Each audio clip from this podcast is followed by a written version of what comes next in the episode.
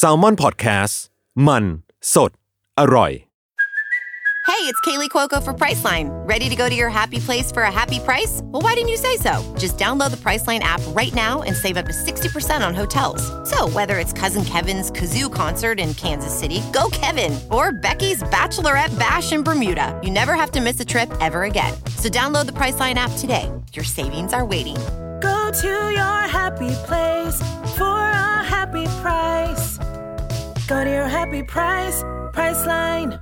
Another day is here, and you're ready for it. What to wear? Check. Breakfast, lunch, and dinner? Check. Planning for what's next and how to save for it? That's where Bank of America can help. For your financial to dos, Bank of America has experts ready to help get you closer to your goals. Get started at one of our local financial centers or 24 7 in our mobile banking app. Find a location near you at bankofamerica.com slash talk to us. What would you like the power to do? Mobile banking requires downloading the app and is only available for select devices. Message and data rates may apply. Bank of America and a member FDIC.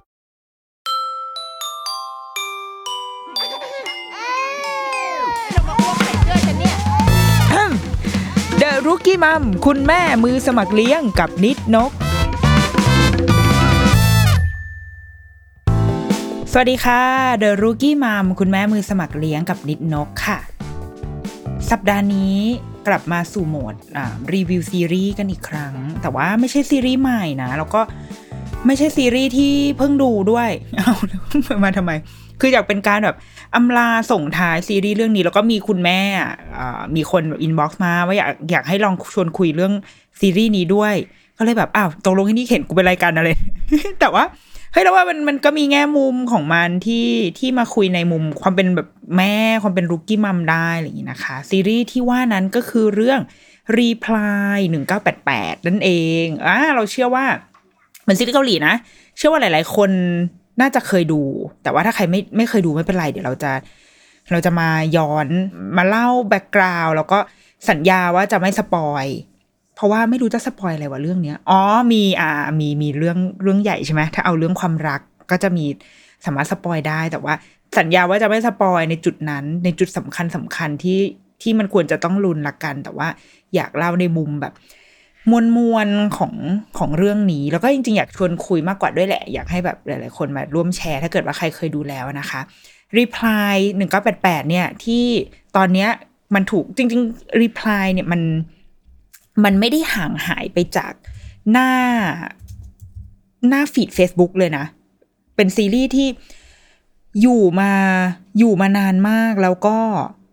ผ่านไปสักพักหนึ่งก็เดี๋ยวจะมีเพื่อนโพสต์ขึ้น Facebook แล้วว่าเฮ้ยเพิ่งได้ดูเรื่องนี้เพิ่งได้ดูเรื่องนี้ขึ้นมาเรื่อยๆ จนถึงตอนเนี้ย คือซีรีส์เนี้ย on air ปี2016ผ่านมาห้าปีอะ่ะ มันยังมีคนพูดถึง มีคนโดนตกใหม่ ๆ เกิดขึ้นเรื่อยๆ โดยเฉพาะ ช่วงเดือนที่ผ่านมาเนี่ยค่ะ ก็เพิ่งมีเพื่อนที่ตอนแรกกับดูค้างไว้ได้หนึ่งตอนสองตอนบ้าง แล้วก็ไปไปฮึด แล้วก็กลับมาดูต่อให้จบ เพราะว่าอ่า reply ซีรีส์ reply ตระกูล reply ทั้งหมดอะค่ะกำลังจะออกจาก Netflix เออซึ่งมันเป็นเป็นช่องทางหลักๆ ในการดูของหลาย ๆ คนเนาะดังนั้นพอมันจะออกก็เลยแบบ เฮ้ยเอางั้นต้องฮึดและต้องดูซะหน่อยแหละ เราก็เลยได้ดูรอบที่สาม เพราะว่ามันดูได้ง่ายแหละพอพอมาลง Netflix ก็เลยได้ดูค่ะ แต่ว่าจำได้ว่าตอนที่ดูจริง ๆอะดูในแอปอื่นที่ไม่ใช่ Netflix เว้ยแล้วก็มาอยู่ใน Netflix น่าจะสักสามปีได้เนาะเออก็ก็ก็เป็นเวลาประมาณหนึ่ง Reply หนึ่งก็แปดแปดอะค่ะ เป็นผลงานของพุ่มกับชินวอนโฮ ชินวอนโฮ ถ้าใครเป็นแฟนซีรีส์เกาหลีน่าจะ น่าจะรู้จักเนาะหรือถ้าใครไม่ใช่แฟนก็ อาจจะเคยได้ยินในรายการเราเองนี่แหละ เพราะว่าเคยพูดถึงชินวอนโฮไปแล้วในอ่า EP ที่เล่าเรื่องซีรีส์อ่า Hospital Playlist เพราะว่าเป็นพุ่มกับคนเดียวกัน แล้วก็เป็นคนที่เราเชื่อว่าถ้าได้เริ่มดูงานของเขาไปแล้วหนึ่งเรื่องอะค่ะ เราก็จะอยากไปตามงานอื่นของเขา เพราะว่ามันมีมันมี detail มันมีลายเซ็นบางอย่างที่เราที่เราจะอยากเอาตัวเองไปอยู่ในโลกของเขาในจักรวาลของชินวันโฮเนาะ ชินวันโฮเนี่ยแต่ก่อนเคยเป็นเออเขาเรียกอะไรอะเป็นโปรดิวเซอร์พวกรายการทีวีอะไรเงี้ยค่ะ ในสถานี KBS แล้วก็ตอนหลังเขาก็มาทำละครแบบเป็นผู้กำกับละครแทน เรื่องแรกคือ Reply คือ Reply เนี่ยมีสามสามเรื่องนะ แต่ละเรื่องก็จะเป็น setting ที่ต่างกันไปอะค่ะ ส่วนตัวเราอะหนึ่งเก้าเก้าเก้าเจ็ดเก้าสี่อะได้ดูแต่ว่าเออดูไม่จบ เออดูดูเก้าเก้าสี่ดูจบเด้อเก้าสี่ดู แต่ว่าไม่ไม่ไม่ได้แบบมีความรู้สึกอะไรมากเท่าไหร่เก้าเจ็ดดูไม่จบไม่อิน แต่ว่าหนึ่งเก้าแปดแปดเนี่ย คือเราจะบอกเพื่อนว่า ถ้าไม่มีเวลามึงดูแค่อันเดียวพอ ดูแค่กับแปดแปดก็พอเก้าสิบกับเก้าเจ็ดไม่ต้องดูก็ได้ ถ้าแบบถ้าถ้ารีบนะ แต่ว่าถ้าเป็นไปได้ก็ดูให้หมดก็ดี เราก็จะได้ท่องเที่ยวในจักรวาลของพุ่มกับชินวันโฮเนาะอ่ามีเก้าเจ็ดเก้าสี่เก้าแปดแปดแล้วก็เขาก็มาทำ เรื่องที่รู้จักกันเร็วๆนี้ ที่ดิฉันฟูมไฟล์ลง Facebook ตลอดเวลาก็คือ Hospital Playlist มีสองภาคนะ Playlist หนึ่ง Playlist สองแล้วก็ก่อน Hospital Playlist มีอีกซีรีส์อีกหนึ่งเรื่องคือ Prison Playbook Prison Playbook เนี่ยตั้งใจเอาไว้ว่า เดี๋ยวจะมีหนึ่ง EP ที่พูดถึง เพราะว่ามันมีแง่มุมบางอย่างที่เราอยากอยากเอามาแชร์แหละ แต่ว่าเดี๋ยวขอทดเอาไว้ก่อนละกันขอรัดคิวเอา reply หนึ่งก็แปดแปดมาคุยก่อนเนาะเรื่องเนี่ยมันจะเป็นเรื่องของ กลุ่มเพื่อนที่อยู่ในซังมุนดงซังมุนดงเป็นเหมือนเป็นเป็นซอยบ้านอะเป็นซอยที่มีบ้านคนอยู่ตรงนั้นนะคะเป็นกลุ่มเพื่อนห้าคน ผู้ชายสี่ผู้หญิงหนึ่งสนิทกันเรียนโรงเรียนมัธยมปลายเดียวกัน แล้วก็มันไม่ใช่แค่เพื่อน มันมีครอบครัวของไอ้ห้าคนเนี้ยด้วย แต่ละคนก็จะมีพ่อแม่ของแต่ละคน บางคนมีแต่แม่ บางคนมีแต่พ่อ บางคนมีพ่อมีแม่ ก็ เป็นสังคมหมู่บ้านในสมัยนั้นนะคะ แล้วก็มีความมีเรื่องของความสัมพันธ์ ครอบครัว ความสัมพันธ์ในฐานะ ความรักวัยรุ่น แล้วก็ชีวิตวัยเรียน การข้ามพ้นวัยเป็น coming of age ในวัยรุ่นอะในการข้ามจากการเป็นเด็กมัธยม เข้าสู่มหาวิทยาลัย เข้าสู่โลกแห่งการทำงาน เพราะว่า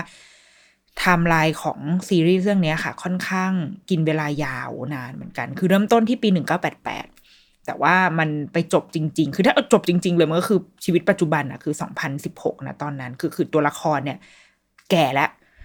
ไม่ใช่คำว่าแก่ก็มันก็จะอาจจะไม่ดีสี่สิบกว่าๆอะไรเงี้ยคือตัวละครเป็นผู้ใหญ่แล้วอะค่ะ คือมันจะเป็นการเล่าผ่านการสัมภาษณ์ คู่รักคู่หนึ่ง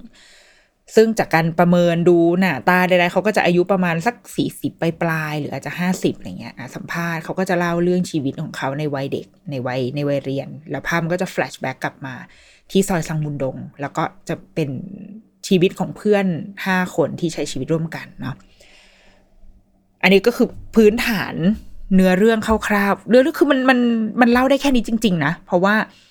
ที่เหลือมันมันต้องดูอะมันต้องดูดูดีเทลดูเหตุการณ์ที่เกิดขึ้นกับแต่ละตัวละครในแต่ละในแต่ละตอนนะคะ เราถึงจะ มันก็จะมีจุดพีคในแบบของมันนะแต่ว่ามันค่อนข้างทำงานกับ ความรู้สึกข้างในเยอะมาก เสียน้ำตาเยอะเป็นซีรีส์ที่ร้องไห้เยอะมาก แต่เป็นการร้องไห้แบบ ที่เป็นเหตุผลที่เอาเรื่องนี้มาคุยในวันนี้ เพราะว่าอย่างซีรีส์เรื่องอื่นๆอะบางทีเราจะได้ในมุมแบบความแม่ลูกนะความเอ้ยเอามาเราเอามาเลี้ยงลูกได้ยังไง แต่ว่าเรื่องเนี้ย เราไม่ได้คิดถึงลูกเราเลย เราคิดถึงพ่อแม่ เราเลยอยากชวนให้เรากลับไปเป็นเด็กกัน แล้วก็ไปคิดถึงคนคุณคนที่เป็นคุณพ่อคุณแม่ของเราดูอะว่า เออภาพในวันนั้นมันมันเป็นยังไงบ้าง ผ่านซีรีส์เรื่องนี้ค่ะอ่า reply หนึ่งเก้าแปดแปดเนาะอยากชวนคุยเรื่องปี การเลือกปีเราคิดว่า ปีหนึ่งเก้าแปดแปดที่เขาเลือกมาเนี่ยมันค่อนข้างสำคัญมาก ๆ คือมันมีเหตุการณ์สำคัญหลายอย่างเกิดขึ้นในเกาหลี ที่แน่ ๆที่มันอยู่ในเรื่องนี้อะค่ะ ที่เขาดึงมาแบบโผล่มาในฉากแรกเลยก็คือมันเป็นปีที่เกาหลีอะจัดกีฬาโอลิมปิก ก็คือเป็นกีฬาแห่งมวลมนุษยชาติเนาะที่เพิ่งผ่านไปที่ญี่ปุ่น ก็คือโอลิมปิกเดียวกันนี่แหละ แต่ว่าตอนนั้นอะจัดที่เกาหลีใต้ในปี 1988 ซึ่งมัน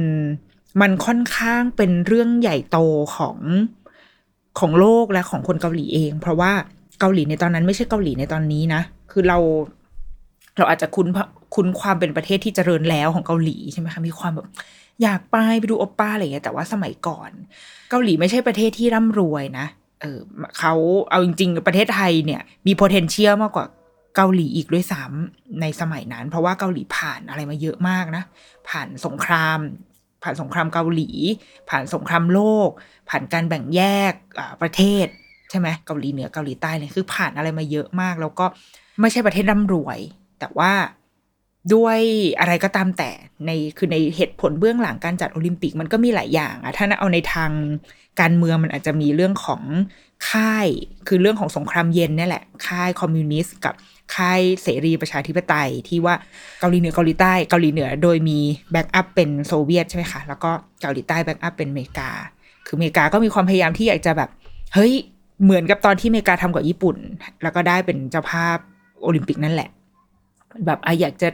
ประกาศศักยภาพว่านี่ไงโลกประชาธิปไตยมันมันรุ่งเรืองนะ มันสามารถจัดงานระดับโลกได้อะไรเงี้ยก็ก็อันนั้นว่ากันไปในทางการเมือง แต่ว่าสุดท้ายแล้วอะค่ะ โอลิมปิกมันมาจัดที่ที่เกาหลี แล้วมันก็เลยทำให้เหมือนเป็นความหวังเป็นหมุดหมายเป็นเป็นโลกใหม่เป็นโอกาสใหม่ของคนที่นั่น แล้วก็จริงๆอาจจะหมายรวมถึงคนทั้งโลกด้วย คนในเอเชียด้วยซ้ำว่าเฮ้ยเอเชียเราสามารถจัดกีฬาที่ใหญ่แบบนี้ได้นะอะไร เราเรารู้สึกว่า ประเด็นแรกที่นึกนึกถึงเกี่ยวกับเรื่องนี้ค่ะ มันก็คือคือคนเขาเรียกอะไรการเข้าใจคนรุ่นคุณพ่อคุณแม่เรานี่แหละ บางทีเราเราจะเข้าใจเขาในมุมของความเป็นเป็นลูกอะในความเป็นปัจเจกอะว่า คุณพ่อคุณแม่เราเป็นคนแบบนี้ นิสัยแบบนี้ทำงานแบบนี้ใด ๆ ก็แล้วแต่แต่ว่า ถ้ามองในแง่สังคมอะค่ะมองในแง่ ที่ว่าเขาโตมาในสังคมแบบไหน มันคือคำนี้เลยจริงๆนะ โตมาแบบไหน โตมาในสภาพสังคมแบบไหน โตมาในโลกแบบไหน เราว่าเราจะเราจะมองเห็นคนรุ่นคุณพ่อคุณแม่เราอย่างกลมมากขึ้นเป็นตัวละครที่กลมมากขึ้น เรื่องเนี้ย มันเล่าถึงไอ้ซอยสังมุนดงใช่ไหมคะ ซึ่งมันจะเป็นภาพของเมือง เมืองที่อยู่ในเมืองจริง ๆ เพราะว่าช่วงนั้นมันเป็นช่วงที่คนเข้ามาในเมือง คือเรารู้สึกว่า คนรุ่นพ่อแม่เรา มันเป็นยุคแห่งการสร้างเนื้อสร้างตัวอย่างแท้จริง เป็นการสร้างเนื้อสร้างตัวจากบางทีอาจจะสูตรด้วยซ้ำแต่ว่าเขามองเห็นโอกาสบางอย่าง คือมันมีโอกาสมากมายให้ไขว่คว้าในสมัยนั้น เพราะว่า เพราะว่าโลกเพิ่งผ่านสงครามมาเนาะโลกเพิ่งผ่านสงครามโลกมา แล้วก็ เข้าสู่ยุคที่เราจะเราจะฟื้นฟูเศรษฐกิจทุกอย่างมีโอกาสมากมายในประเทศตัวเอง แล้วก็ค่อยๆ ขยับขยายสู่โลกใบนี้คือมันเป็นเป็นโลกยุคโมเดิร์นอะเออดังนั้นมันกำลังจะมันกำลังจะไปในทางที่ดี ทุกคนมีความหวัง แต่ว่าตัวละครในเรื่องเนี้ย มันคือคนคนธรรมดา คืออสมมติถ้าตัดภาพมาในประเทศไทยเนี่ย มันจะมีคนคนรุ่นพ่อแม่เราสองสองแบบอะแล้วว่าคนแบบหนึ่งก็คือเป็นคนที่เขาเขาพื้นฐานมาดีอยู่แล้ว มันก็คือคนที่เป็นแบบขุนนางเก่า เป็นข้าราชการเก่า คือเป็นคนที่เคยอยู่ในกลุ่มอำนาจเดิม ก่อนที่จะเปลี่ยนแปลงการปกครองถูกไหมคะ แต่ว่าพอวันที่มันเปลี่ยนแปลงการปกครองปุ๊บอำนาจทุกอย่างมันลงมาอยู่ที่ประชาชน มันอยู่ที่คนธรรมดา คือมันมันมันเป็นการมอบความหวังให้คนธรรมดาว่าเฮ้ย แกเรียนหนังสือได้ แต่ก่อนการเรียนหนังสือมันคือเรื่องของลูกขุนนาง ลูกข้าราชการอะไรอย่างนี้ใช่ไหมถึงจะเข้าเรียนได้ แต่ว่า วันหนึ่งก็อ้าวโรงเรียนเอาเรียนได้แล้วนี่ ทุกคนเรียนได้มีมหาวิทยาลัย แต่ก่อนมีจุฬาต่อมาก็มีธรรมศาสตร์ที่เป็นแต่ก่อนธรรมศาสตร์ก็คือเท่ากับรามคำแหง คือเข้าเป็นตลาดวิชาคือสามารถเข้าไปเรียนได้เลย ไม่ไม่จำเป็นต้องเอนทรานซ์เข้าอะไรเงี้ยก่อนที่จะมีการแบบปรับเปลี่ยนระบบ แล้วก็ธรรมศาสตร์ก็ก็ต้องสอบเข้าแต่ว่าในสมัยก่อนมันคือเป็นแบบนั้นมันคือ ความต้องการให้คนมีความรู้ เมื่อมีความรู้ก็จะได้สร้างโอกาสใหม่ ๆ ให้กับชีวิต เนี่ยมันคือมันคือคนรุ่นคุณพ่อคุณแม่หรือว่าสำหรับผู้ฟังบางคนที่เป็นเด็ก ๆ อาจจะเป็นคุณยายนะ อาจจะเป็นรุ่นคุณปู่ย่าตายายเป็นไปได้นะคะ แต่ว่าอะเรื่องราวเป็นอย่างนี้แหละ ทีเนี้ยเราเราย้อนมองเอง เราสึกว่ามันคือภาพในซอยสังบุญดงอะ มันคือบ้านบ้านที่ไม่ใช่บ้านหลังแรกอะ ไม่ใช่บ้านที่พ่อแม่เราโตมา คือแต่ละคนต่างก็โต อาจจะโตมาที่แบบต่างจังหวัดใดๆก็แล้วแต่ แต่ว่า ตอนเนี้ยเขามีโอกาสในชีวิตที่มันที่มันดีขึ้น เขาก็เลยมา ซื้อบ้านหลังแรก ซื้อบ้านหลังใหม่ สร้างครอบครัวสร้างเนื้อสร้างตัวกันที่บ้านหลังนี้ ในซอยสังมุนดงนี่แหละ เราจะเห็นตัวละครคุณพ่อของนางเอก คุณพ่อด็อกซอนเป็นพนักงานธนาคาร เราจำได้แล้วว่าตอนเราเด็กๆอะค่ะ พนักงานธนาคารงานธนาคารเนี่ยเป็นงานที่แบบ เก๋มาก หรูมากคือใคร คุณพ่อใครทำงานแบงค์นี่คือ คือเท่อะเพราะว่าเราก็ไม่แน่ใจเหมือนกันนะ มันอาจจะเป็นว่าได้เงินดีมีความมั่นคง แล้วก็โบนัสเยอะอะไรเงี้ยมั้งสวัสดิการดีเราเราเข้าใจว่าแบบนั้นนะคะ คือคืออย่างไออาชีพอื่นๆอะเช่น งานข้าราชการรัฐวิสาหกิจอะไรเงี้ยคือจนถึงตอนนี้มันยังมันยังถูกมองในแง่ดีอยู่ถูกไหมคือยังมองว่าเป็นงานที่มั่นคง แต่ว่า เราคิดว่างานที่เปลี่ยนไปคือสมัยนี้อาจจะไม่ได้มองภาพพนักงานแบงค์แบบนั้นแล้ว พนักงานแบงค์ในที่นี้คือ ไม่ได้ต้องเป็นโอ้โหฝ่ายวิเคราะห์การลงทุนอะไรอย่างนี้เลยนะคือแค่นั่งอยู่หน้าเคาน์เตอร์ก็คือรู้สึกแบบมันเก๋มันหรูแล้วอะเราจำได้ว่า เรามีคุณลุงคนนึงเป็นเป็นพนักงานแบงค์แล้วเขาจะถูกแบบคนในครอบครัวแบบโอ้โหมองว่าเขาเป็นคนเก่ง เป็นความหวังอะไรอย่างเงี้ยขนาดนั้นเลยอะเออเราเราเราเลยคิดว่างาน ที่เกาหลีเองก็น่าจะคล้ายๆกัน คือคุณพ่อด็อกซอนก็เป็นพนักงานแบงค์แต่ว่านางก็มีจุดอ่อนของตัวนางเองถูกไหมคือแทนที่จะเป็นคนที่ดูอู้ฟู่ที่สุด คือถ้าในบรรดาพ่อทั้งหมดเนี่ย คนนี้นี่คือมีงานเป็นหลักเป็นแหล่งที่สุดนะ มีออฟฟิศให้ทำอะแต่ว่าแกก็ดันแบบมีบั๊กในตัวเอง คือเป็นคนแบบชอบซื้ออะไรไม่ไม่รู้อีโนอีเน่ไปช่วย คนนู้นค้ำประกงค้ำประกัน แล้วก็สุดท้ายโดนโดนโกง แล้วก็ต้องมาใช้หนี้ทำให้ชีวิต ผกผัน แทนที่เป็นพนักงานแบงค์จะได้อยู่บ้านมั่นคง ก็กลายเป็นว่า มาอยู่บ้านชั้นใต้ดินของบ้านเพื่อนแทนเพื่อนที่อีกคนนึงแต่ก่อนก็เคยยากจนมาก่อน แต่ว่าบังเอิญถูกหวย ก็เลยได้มีบ้านใหญ่โตอยู่ชั้นบน แล้วก็ชั้นล่างที่เป็นชั้นใต้ดินก็ให้เพื่อนที่เป็น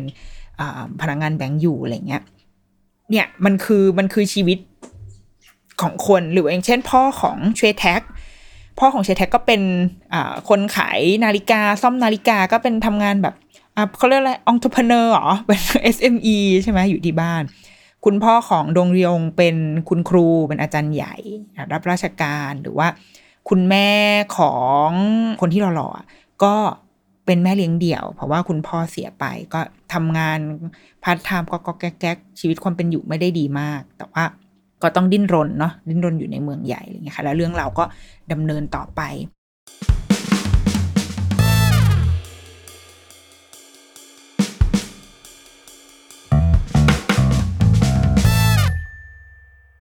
This episode is brought to you by Shopify. Whether you're selling a little or a lot, Shopify helps you do your thing, however you cha-ching. From the launch your online shop stage, all the way to the we just hit a million orders stage. No matter what stage you're in, Shopify's there to help you grow. Sign up for a $1 per month trial period at shopify.com slash special offer, all lowercase. That's shopify.com slash special offer.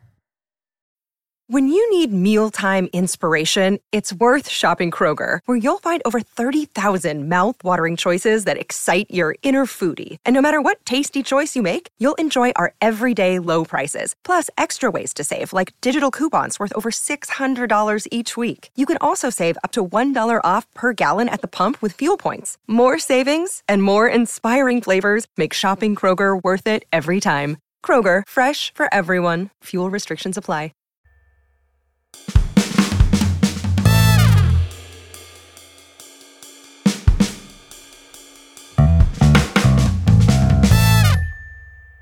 เราเห็นภาพตัวเองอะเราเราเชื่อว่าหลาย ๆ คน โดยเฉพาะคนที่อายุรุ่นรุ่นเราอะค่ะ จะรู้สึกกับซอยซังมุนดงเยอะ เพราะว่ามันคือภาพเราในวัยเด็กเนี่ยแหละ เราเกิดปีหนึ่งเก้าแปดเจ็ดคือจริง ๆ เรื่องเนี้ย ถามว่าเราอยู่ในใน setting ของเรื่องนี้ไหมอยู่นะ อยู่แต่ว่าไม่ได้อยู่ใน stage ที่รับรู้อะก็นึกออกไหมหนึ่งเก้าแปดแปดก็คือยังยังทำไมคะ ยังกัดหัวนมแม่อยู่เลย คือยังแบบ ยังเป็นเด็กหนึ่งขวบที่วิ่งไปวิ่งมาพูดจาอ้อแอยังไม่ได้รู้เรื่องขนาดนั้น เราคิดว่าคนที่จะรู้สึกกับเรื่องนี้มาก ๆ อาจจะเป็นคน Gen X Gen X คือเกิดประมาณคนพี่ชายเราอะรุ่นพี่ชายเราปีสองห้าหนึ่งเก้าอะไรเงี้ยคือเป็นวัยรุ่นในตอนหนึ่งเก้าในปีหนึ่งเก้าแปดแปดอะค่ะน่าจะอิน น่าจะรู้สึกเยอะ มีความรู้สึกร่วมเยอะ แต่ว่ามันไม่ได้ทำให้เราไม่รู้สึกเลยนะ เพราะว่าเราก็ได้กลิ่นได้มวลแบบนั้นมาตลอด แหละ อ๋อมันมันจะคล้ายๆเรื่องอย่างแฟนฉันอะ background ฉากอะอยู่ในช่วงคล้ายๆกัน คือเป็นความรู้สึกเดียวกันกับตอนดูแฟนฉันคือ อินนะ แต่อินไม่ไม่มากเท่าคนที่แก่กว่าเรา คนที่โตกว่าเราสักสิบปีอย่างเงี้ยจะอินกว่าคนที่ตอนนี้อายุประมาณสี่สิบสี่สิบถึงห้าสิบอะค่ะจะอินกับเรื่องนี้เยอะมาก แต่ว่าตอนเด็กๆเราก็เป็นแบบนั้นเว้ยคุณแม่เราก็เป็นคนที่มาจากต่างจังหวัดเหมือนกันแก ถึงแกจะแบบว่า เรียนจบรับราชการแบบดูมั่นคงอะไรเงี้ย แต่เรารู้สึกว่าเขาเองก็มีความฝันที่อยากจะเข้าเมืองใหญ่มา ความรู้สึกของการเข้ากรุงเทพในสมัยนั้นมันมันเท่อะมันเหมือนแบบเฮ้ยได้เข้ามาในเมืองหลวง เป็นเมืองที่แบบมีแสงสีมีสิ่งอำนวยความสะดวกมากมาย แล้วก็มีงานมีโอกาสมากมายให้ให้เราทำอะไรเงี้ยคุณแม่ก็มามาเข้ามาเมืองใหญ่ แล้วก็รวมถึงแบบพี่น้องอีกหลาย ๆ คนด้วยที่ ขึ้นมากรุงเทพเหมือนกัน และเขาก็ซื้อบ้านจำได้เลยว่าไออย่างซอยซังบุนดงเนี่ย บ้านเนี้ยมันคือบ้านหลังแรกของของเราอะเราเชื่อว่าคนรุ่นเราหลาย ๆ คนนะคะ บางทีบ้านที่เราอยู่ตอนนี้ไม่ใช่บ้านหลังแรกนะบ้านที่เราอยู่ตอนเด็กๆมันจะเป็นบ้านอีกหลังหนึ่งอะโดยเฉพาะกับคนที่ที่เป็นชนชั้นกลางมาก ๆ อย่างเราๆนะ ที่แบบพ่อแม่ไม่ได้มีที่ดินมาจากเจ้าคุณปู่อะไรอย่างเงี้ยคือเป็นเป็นคนที่ ที่มาสร้างเนื้อสร้างตัว บางทีบ้านที่เราอยู่ตอนนี้ไม่ใช่บ้านหลังแรกหรอก บ้านหลังแรกของเรามันอาจจะบางคนอยู่แบบชานเมืองก็มีบางคนอยู่อ่าบางคนอาจจะอยู่ในเมืองก็มีเราก็มีแบบนั้นเว้ยเราจำได้ว่า ตอนแรก ๆ คุณแม่เข้ามาเขาก็ไม่ได้อยู่ แต่ตอนนั้นเรายังไม่เกิดนะเขาก็ไม่ได้อยู่บ้านหรอกตามสไตล์คนต่างจังหวัดเข้ามาก็ต้องยังต้องอยู่แบบ ไปเช่าบ้านอยู่อยู่แฟลตบ้างสมัยก่อนมีแฟลตสมัยนี้ อืม มันอาจจะเป็นแฟลตแต่ว่าเขาไม่เรียกกันว่าแฟลตแล้วก็ได้นะคือก็แบบเรียกว่าคอนโดแทน สมัยก่อนจะมีแฟลตเขาก็จะอยู่แบบนั้น จนเราเกิดมาได้ประมาณสักพักหนึ่งอะค่ะ คุณแม่ก็เหมือนตัดสินใจแบบซื้อบ้าน เราคิดว่าการซื้อบ้านในสมัยนั้นอะในในคนรุ่นคุณพ่อคุณแม่เราอะมันเป็น มันเป็นความสำเร็จในในชีวิตของคนธรรมดาของคนที่เริ่มต้นมาจากศูนย์มาจาก ความดิ้นรน แล้วก็ไม่ไม่มีโอกาสอะไรมากมายนักในชีวิตอะไรเงี้ย มันคือภาพนั้นอะแล้วเราเห็นสิ่งเนี้ยในในรีプライหนึ่งก็แปดแปดเหมือนกัน ว่าบ้านคือแทบจะเป็นทุกสิ่งทุกอย่างของของทุกคนในนั้นนะคะ มันความสัมพันธ์มันมันเกิดขึ้นผ่านบ้าน และบ้านก็อยู่ในชุมชนที่ทำให้ทุกๆคนรู้จักทำให้ทุกๆคนมีเรื่องราวต่อกันนะแต่ว่าบ้านเป็นสิ่งสำคัญมากๆเลย บ้านเล็กบ้านใหญ่บ้านยังไงก็แล้ว แต่แต่ว่า มันคือตัวบ่งบอกว่าเราเรามีความหวังมากแค่ไหนกับชีวิตเรากำลังให้คุณค่ากับอะไรอะไรเงี้ย เออ คุณแม่เราก็ก็ซื้อบ้าน แล้วตอนเด็กๆเราก็เป็นแบบนั้นเลย คือเป็นบ้านแบบออกไปเล่นกับเพื่อนอะก็จะมีเพื่อนวัยเดียวกัน แต่ว่าส่วนใหญ่จะเป็นเพื่อนรุ่นรุ่นที่โตกว่า ออกไปเล่นกันตอนเย็นๆก็ แม่ก็จะมาตะโกนแล้วเข้าบ้านได้แล้วเข้ามากินข้าวอย่างเงี้ยก็จะมีภาพแบบนั้นเกิดขึ้น มีภาพที่แม่ให้เอาของไปให้เพื่อนบ้าน แล้วให้กันแบบไม่รู้จบไม่รู้จบอ้าวให้เอาให้เสร็จเอารอแป๊บนึงนะเดี๋ยวป้าหยิบอันนี้ให้อะป้ายกมาให้เสร็จเอาแม่ยกกลับไปเป็นยกไปยกมาอย่างเงี้ยเหมือนในเหมือนในซีรีส์อีพีแรกเราเชื่อว่าทุกคนเคยผ่านเหตุการณ์นี้มาหมดค่ะ การยกของแบบไม่มีสิ้นสุดเนาะเป็นยกของไปฝากกันไปมา มีภาพของการเข้าไปเล่นในบ้านเพื่อนเราเราเคย เราก็เข้าไปเล่นบ้านเพื่อนแต่ว่าจะเป็นแบบรุ่นพี่ อย่างที่บอกว่าเพื่อนรุ่นเดียวกันมีไม่ค่อยเยอะก็จะเล่นกับรุ่นพี่แทน ก็สามารถวิ่งเข้ามาในบ้านเขาได้เลยอะ่ะ โดยที่คือถ้าถ้าประตูเปิดรู้ว่ามีคนอยู่ก็คือเดินเข้าไปเลย เดินเข้าไปแบบ อุ้ยเขาไปเล่นกับพี่โบหน่อยเขาไปเล่นกับเขาไปกินข้าวบ้านเขาอะไรเงี้ยมันจะมีมันจะมีความรู้สึกของความแบบ เป็นชุมชนที่สมัยนี้อาจจะไม่ได้ เกิดขึ้นเยอะมากแล้วเนาะสังคมในยุคนี้มันก็จะมีความแบบต่างคนต่างอยู่พอสมควร อย่างตอนนี้เราอย่างหมู่บ้านเราเราก็ไม่ได้แบบสูงสิงกับใครมากนะก็สูงสิงในในเฉพาะด้านที่อยากจะคุยอะไรเงี้ยแต่ว่าในสมัยก่อนเนี่ย เราใกล้ชิดกันมาก เราจะเห็นกันเสมอเราพึ่งพาพึ่งพิงกันได้ มันก็คือชีวิตในซอยแบบสังมุนดงนั่นแหละ ยุคนั้นน่ะมันเลยเป็นยุคที่ที่เปลี่ยนไปด้วยความหวังจริง ๆ มันเป็นยุคที่ ทุกคนอาจจะเหน็ดเหนื่อย หรือว่าบอบช้ำมาจากมาจากชีวิตวัยเด็ก คือเราเชื่อว่าคุณพ่อคุณแม่ของเราอะ่ะ มีวัยเด็กที่ไม่ได้สบายนักหรอก แต่ละคนก็มีเงื่อนไขต่างๆ กันไปเนาะแต่ว่าคงไม่ได้สบาย แต่พออันหนึ่งที่ที่โอกาสมันเข้ามาแล้ว เขาสามารถทำให้มันดีกว่า สิ่งที่เขาเคยได้รับมาได้ เขาก็เลือกที่จะทำและเขาก็พร้อมที่จะมอบสิ่งนั้นให้กับคนรุ่นต่อไป ซึ่งก็คือเราคือลูกๆของเขา ดังนั้นพ่อแม่เราก็จะมาพร้อมกับแบบต้องได้เรียนที่ที่ดีต้องมีอนาคตที่ดีนะ ต้องทำงานมั่นคงอะไรเงี้ยมันมันคือสิ่งที่เขาโตมา เราเรารู้สึกแบบนั้น และสังคมเอเชียมันมันแชร์กันอะเราเลยรู้สึกกับเรื่องนี้ได้ไม่ไม่ยากมากโดยเฉพาะอย่างเกาหลีมันอย่างที่บอกเนาะเกาหลีในสมัยนั้นนะคะมันไม่ได้ต่างจากไทย มากเท่าขนาดนี้ คือตอนนี้เราห่างกันมากเนาะ ห่างในที่นี้คือเราอยู่ข้างหลัง เขาอยู่เขาอยู่ข้างหน้าเขาอยู่ข้างบน แต่ในสมัยนั้นนะมันมีความใกล้เคียงกันอยู่ มันมีความเราสูสีอะเสือห้าตัวของเอเชียอะไรอย่างเงี้ย เราสูสีกับเขาอยู่ ดังนั้น เราเชื่อว่าความรู้สึกร่วมของการเป็นคนมาจากต่างจังหวัด ความเป็นคนที่มาก่อร่างสร้างตัวในเมืองหลวง ในกรุงโซลในกรุงเทพอย่างเงี้ย มันมันมีร่วมกันอยู่ หรือยังอีกเรื่องที่คล้ายๆกันนะคือซันชอ่าไม่ใช่ซันชัยเว้ย always always sunset on the third street เป็นหนังญี่ปุ่น always ก็ก็พูดเรื่องคล้ายๆแบบนี้เหมือนกันค่ะ คือเรื่องความหวัง always มันมีสามภาค ภาคแรกอะภาคแรกภาคสองมันจะพูด ภาคแรกพูดถึงโตเกียวทาวเวอร์โตเกียวทาวเวอร์เนี่ยเป็นสัญลักษณ์ของ คือความหวังหลังจากญี่ปุ่นแพ้สงครามมา แล้วก็ค่อยๆ ฟื้นฟูประเทศเนาะแต่ว่าอ่า always ภาคสามตัวละครมันก็จะพัฒนาโตขึ้นเรื่อยๆ always ภาคสามเนี่ยเป็นโอลิมปิกปีหนึ่งเก้าหกสี่ที่ญี่ปุ่น เราคิดว่ามันคล้ายๆ คล้าย ๆ กันกับโอลิมปิกที่เกาหลี ตรงที่ว่ามันคือความหวังของผู้คน มันคือความหวังของประเทศ โดยเฉพาะอย่างยิ่งการเป็นประเทศที่แพ้สงคราม เป็นประเทศที่มีบาดแผล โดยโดยเฉพาะญี่ปุ่นที่ แพ้แบบแพ้พินาศเลย แพ้แบบมีบาดแผลมากมาย มีระเบิดนิวเคลียร์ลงสองลูกสองเมืองเต็มๆไพร่พลมีการเปลี่ยนแปลงแบบการปกครองทุกอย่างอะไรเงี้ยการ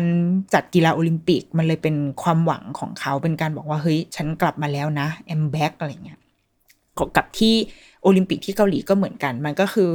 มันก็คือความหวังของผู้คนหลังจากผ่านช่วง ช่วงคือมันเป็นช่วงปลายสงครามปลายสงครามเย็นแล้วด้วยหนึ่งเก้าแปดแปดคือสองพันห้าร้อยสามสิบเอ็ดแต่ว่าสงครามเย็นมันจะจบช่วงประมาณสามสี่สามห้าเนาะใช่ไหมเราจำได้ว่าเราเด็กๆอะ่ะยังได้ข่าวเรื่องแบบกำแพงเบอร์ลินอะไรเงี้ยเออก็คือเป็นเป็นช่วงปลายปลายคือเป็นช่วงที่ไม่รู้จะมาลบลาค่าฟันกันเรื่องแนวคิดอุดมการณ์อันนี้แล้วทำไมคือตอนนี้เอาเศรษฐกิจมาสู้กันดีกว่าอะไรเงี้ยค่ะมันเป็นยุคที่ความหวังมันเรืองรองมาลังมาเรืองมากในในเอเชียของเรา เออดังนั้นพื้นฐานความความรู้สึกร่วมอะมันเลยไม่ได้ต่างกันมากเท่าไหร่นี่แหละ คนสิ่งที่เรามองเห็นอะ จึงเป็นเรื่องของความหวังของคนรุ่นพ่อแม่เรา ที่เขามีเยอะมาก ซึ่งมันก็น่าเศร้าเหมือนกันที่พอย้อนกลับมาในปี 2021 ตอนเนี้ยค่ะ เออมันเศร้านิดนึงเนาะตรงที่เรารู้สึกว่าเรามองเห็นโอกาสมากมาย แต่อยู่ที่อื่น คนรุ่นพ่อแม่เรามองเห็นมีโอกาสมากมาย รู้สึกว่าอยากจะเข้ามาในเมืองหลวงของประเทศ เพื่อที่จะมาทำงานมาสร้างเนื้อสร้างตัวมาให้ลูกได้ร่ำได้เรียนดีๆอะไรเงี้ยแต่ว่าสิ่งที่เกิดขึ้นในปี 2021 ตอนนี้คือ เราหลาย ๆ คนมองว่าความหวังของเรายังมีอยู่ แต่ไม่ได้อยู่ที่นี่ ไม่ได้อยู่ที่เมืองหลวงด้วยซ้ำแต่ว่าอยู่ที่เมืองหลวงของประเทศอื่นไปเลย มันก็เป็นพัฒนาการทางสังคมที่น่าเศร้านะ เราเราเรารู้สึกว่า อย่างตอนเราเรียนจบเราเอง เราก็ยังมีความหวังนะ เรายังโตมาในแบบรู้สึกว่ามีโอกาสหลาย ๆ อย่างให้ได้ลองทำแต่ว่าพอเห็นแบบรุ่นน้องรุ่นนี้เด็ก ๆ ที่เรียนมาตอนนี้แล้วกำลังเรียนจบเห็นจากกระแสของคนที่ไปสิงกันอยู่ในกลุ่มย้ายประเทศอะไรเงี้ยโอ้มันมันคนละเรื่องกันกับสมัยคุณพ่อคุณแม่เราเหมือนกันนะ โอเคมันมีเรื่องของเจเนอเรชันความคิดที่เปลี่ยนไปด้วย แต่มันก็ปฏิเสธไม่ได้ว่า สังคมเราก็ถดถอยจริง ๆ นั่นแหละ มันมันพาเรามาถึงจุดที่ เอ๊ะทำไมเราถึงมองไม่เห็นโอกาสในในประเทศของเราเองได้เลยวะเมื่อเทียบกับคนรุ่นพ่อแม่เราที่เขา แม้ว่าเขาจะต้องกัดฟันเป็นหนี้ใด ๆ ก็ตามแต่แต่ว่าการมีบ้านสักหลังในประเทศนี้มันคือ มันบอกว่า เฮ้ยมันคือความมั่นคงแล้วเขาจะทำเพื่อ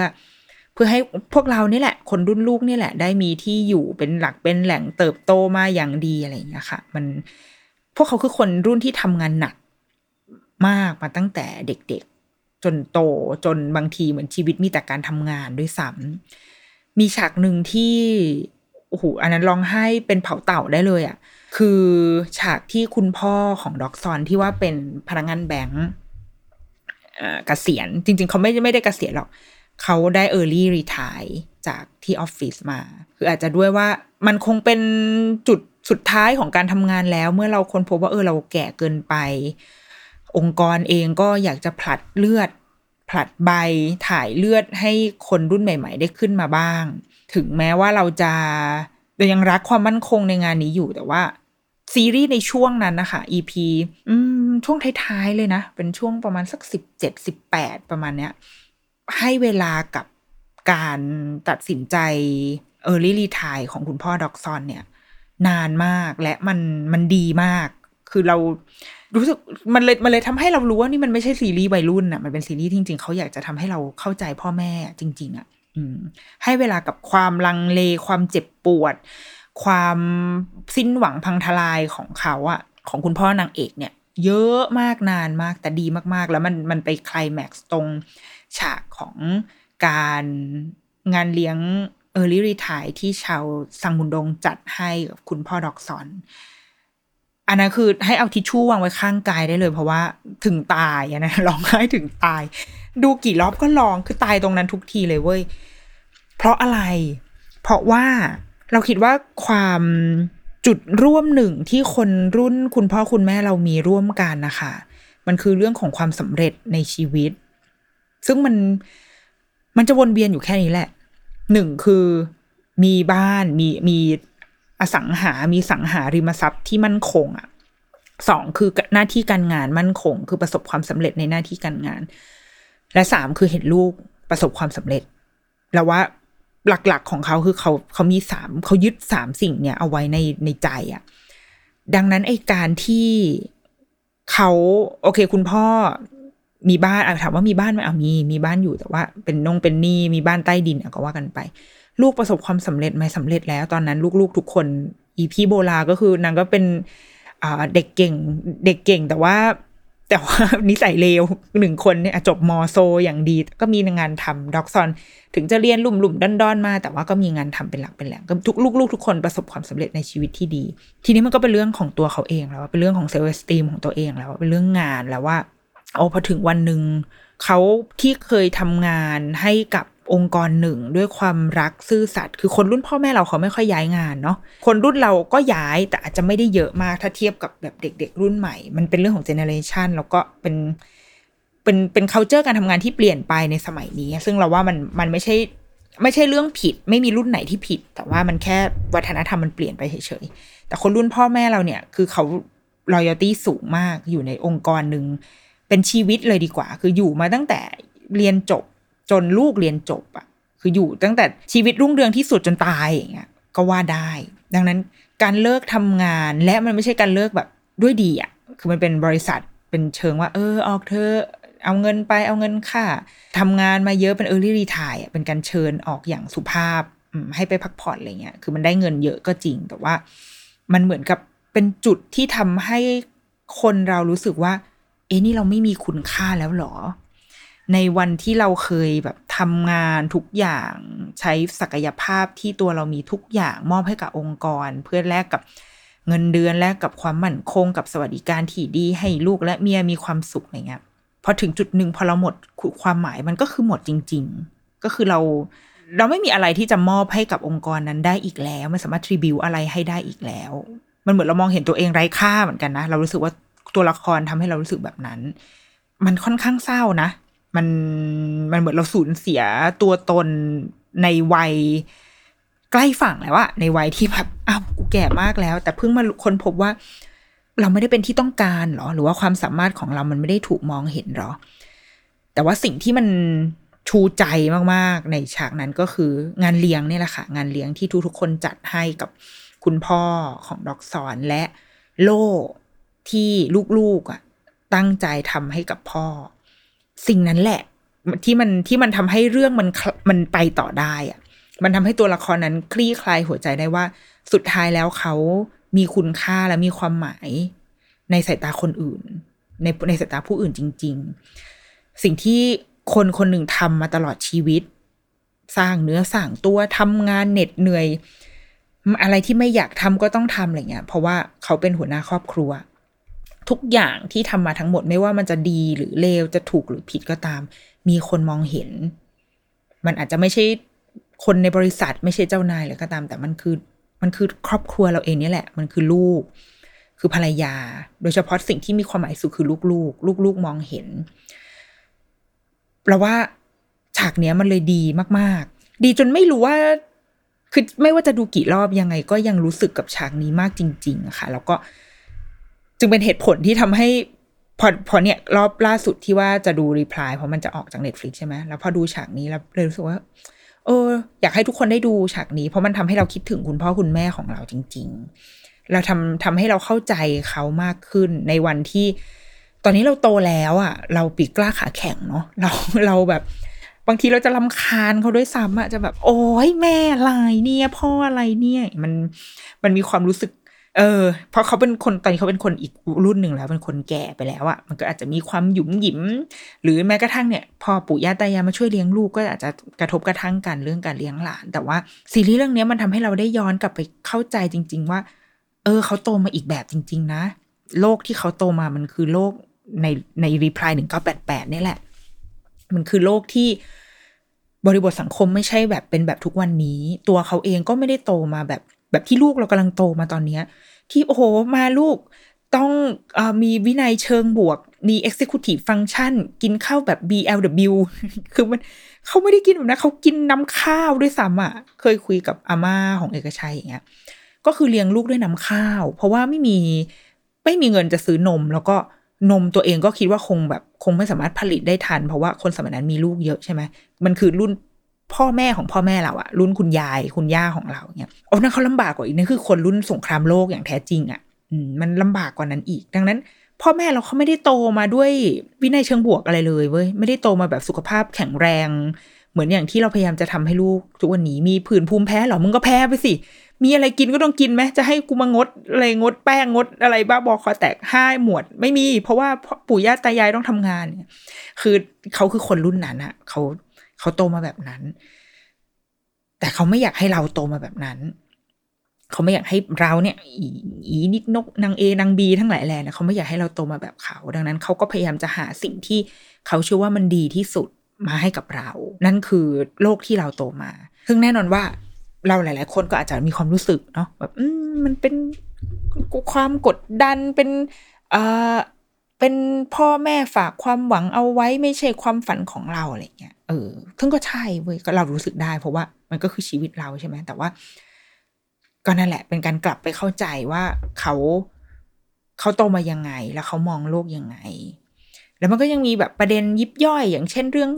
เรื่องลูกลูกหลายคนนะอย่างบ้านนางเอกก็จะมีลูกลูกสามคนพี่น้อง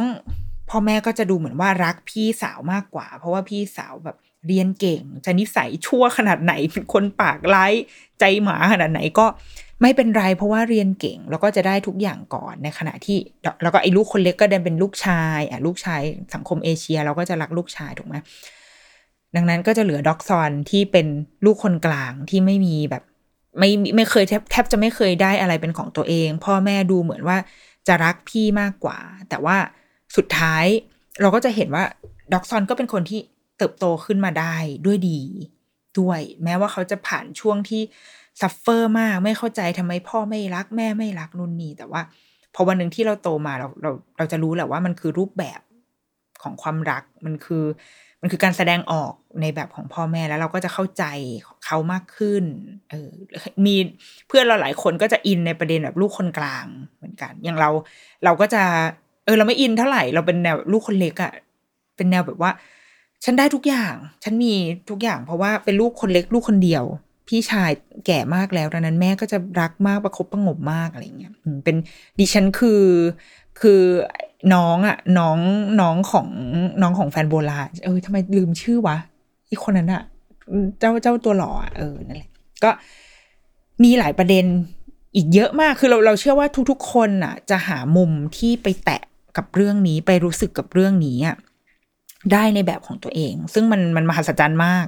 ที่ที่แต่ละคนจะมีประสบการณ์ร่วมกับเรื่องนี้ในแง่มุมที่แตกต่างกันไป แต่ว่า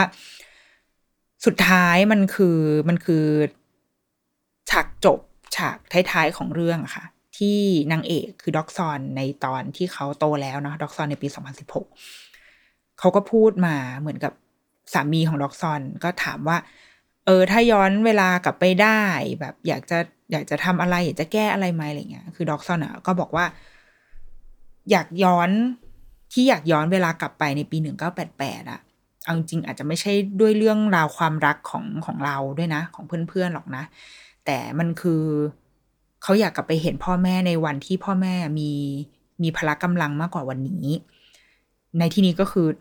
อย่างตอนนั้นปี 2016 พ่อแม่ของด็อกซอนอาจจะเสียชีวิตไปแล้วก็ได้ หรือแกอาจจะยังอยู่แต่ว่า อายุแบบแปดเก้าสิบคือแก่แล้ว อาจจะมีปัญหาสุขภาพ ความจำเลอะเลือนอะไรก็แล้วแต่ สิ่งที่ด็อกซอนนึกถึงมากที่สุดก็คือปี 1988 ที่พ่อแม่ของของเธอมีพละกำลัง พ่อแม่เป็นเหมือนภูเขาลูกใหญ่ ให้เราพึ่งพิงให้เรายึดเป็นหลักได้ นั่นคือสิ่งที่ด็อกซอนนึกถึง เราแบบเราจำประโยคนี้ เราเราจำซีนนี้ได้แล้วเราสึกว่าใช่ เนี่ยคือ คือเหตุผลที่ทำให้เราชอบเรื่องนี้มาก ๆ แล้วก็คงเป็นความตั้งใจของผู้สร้าง ที่อยากให้คนดูรู้สึกแบบนี้ และเรารู้สึกแบบนี้มาก ๆ ไม่ได้แบบ โอ้ยอินจิกฟินขนาดนั้นนะ เออเราก็อะก็มีอะถ้าให้เลือกทีมดิฉันก็มีทีมของดิฉันอยู่ ซึ่งเป็นทีมที่แพ้แม่งกูเชียร์ใครไม่เคยชนะเลย อย่างดีพายฉันก็เลือกทีมแพ้สตาร์ทอัพก็เลือกทีมแพ้ โอ้ทำไมอะ ไม่เคยเลือกทีมถูกเลยนะคะ แต่ก็อะไม่เป็นไรอะตัดภาพกลับมา คือเรื่องความรักก็ก็โอเคก็ก็น่ารักดี แต่แต่สิ่งหลักๆ ใหญ่ ๆ อะ มันคือสิ่งที่ด็อกซอนพูดในฉากสุดท้ายของเรื่องจริง ๆ คือ เราอยากเห็นพในวันที่พ่อแม่ของเราแข็งแรง แล้วก็เป็นภูเขาใหญ่ ๆ ให้เราให้เราพึ่งพิงให้เรามองไปแล้ว เรารู้สึกว่า เออ เขาเป็นที่พึ่งให้เราได้นะ และเมื่อเมื่อเราย้อนกลับมาอีกที มาเป็นตัวเราในวันนี้อะค่ะ เราก็กำลังเป็นพ่อแม่ของเจ้าพวกเด็ก ๆ อยู่อะเป็นพ่อแม่ของด็อกซอน เป็นพ่อแม่ของจองฮวานของดงลยงอะไรอย่างเงี้ยที่มั่วซั่วมากเลยเว้ย คือเรามองตัวเองในตอนนี้ โอ้โห กูเลี้ยงลูกผ่านไปแต่ละวันวันได้ยังไงวะ ด้วยความด้วยโชค ด้วยลาบ ด้วยอะไรความมั่วซั่วใดๆก็ไม่รู้อะ พ่อแม่ของทุกคนในหนึ่งเก้าแปดแปดก็เป็นแบบนั้นเว้ยทุกๆคนมีวันที่ทำผิดต่อลูก มีวันที่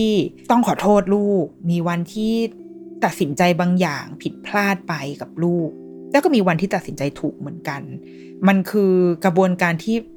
มันจะเกิดขึ้นแบบนี้ไปตลอดชีวิตอะแต่ในมุมของลูกที่มองเราอะค่ะอะถ้ามองจากแบบความรู้สึกตัวเองด้วย แล้วก็ความรู้สึกอย่างที่ด็อกซอนพูดอะเราเรายังรู้สึกว่า ไอ้เรื่องหยุ่มหยิมมามี แต่ภาพใหญ่ ๆ ที่เรามองเห็นพ่อแม่ของเราเขาคือภูเขาจริง ๆ เขาคือคนที่ไม่ว่าเราจะเจออะไรเราจะคิดว่า เขาจะแก้ปัญหาเรื่องนี้ให้เราได้แน่ ๆ เราเชื่อแบบนั้น ทั้งที่จริงๆแล้วพ่อแม่เราไม่มีความมั่นใจอะไรเลย เพราะตอนนี้พอพอเรามาเป็นแม่เองเราเลยรู้ว่าอ๋อบางทีเวลาที่ลูกอะ ให้เราช่วยอะไรอะเขา เขาพูดด้วยความมั่นใจจริงๆนะเขาเชื่อในตัวเราเขาเห็นเราเป็นภูเขาจริงๆเว้ยแต่เราไม่ใช่ภูเขาเลยเราคือเราคือแบบขี้เลนอะเราคือแบบเหรอทำไงวะแต่ด้วยความเป็นพ่อเป็นแม่ ด้วยความที่เราอยู่ในสถานะนี้แล้ว เราก็เราก็ทำเราก็ต้องด้นมันไปเว้ยมันอาจจะดีหรืออาจจะไม่ดี มันอาจจะไปสร้างบาดแผลให้ลูกก็ได้นะในการตัดสินใจของเราครั้งนั้น แต่ว่ามันคือชีวิตที่เราต้องอิมพรไวส์ที่ต้องด้นสดไปในแต่ละวันนะคะ นั่นอะคือ เรากำลังเป็นภูเขาลูกนั้นอยู่ ไม่ว่าเราจะมองตัวเองเป็นภูเขาหรือไม่ก็ตามนะแต่ว่าลูกกับมองเราเป็นภูเขาอยู่ เหมือนกับที่เราเคยมอง คุณพ่อคุณแม่ของเราอะเป็นภูเขาเหมือนกัน ถ้าสมมติว่าฟังแล้วรู้สึกอยากดูรีプライจังเลยอย่างเงี้ยเออเชียร์นะเชียร์ให้ไปดูกันแต่ว่าอาจจะต้องไปดูผ่านทางช่องทางอื่นแทน แล้วก็ถ้า มีอะไรก็แวะมาคุยได้หรือว่าคุณอยู่ทีมใดนะคะ ความรักของคุณสมหวังหรือไม่เรามาคุยกันได้นะคะ ใต้โพสเออก็เป็นเรื่องราวดีๆ ที่ได้จากการดูซีรีส์นะคะ ช่วงนี้ที่ฉันก็ตา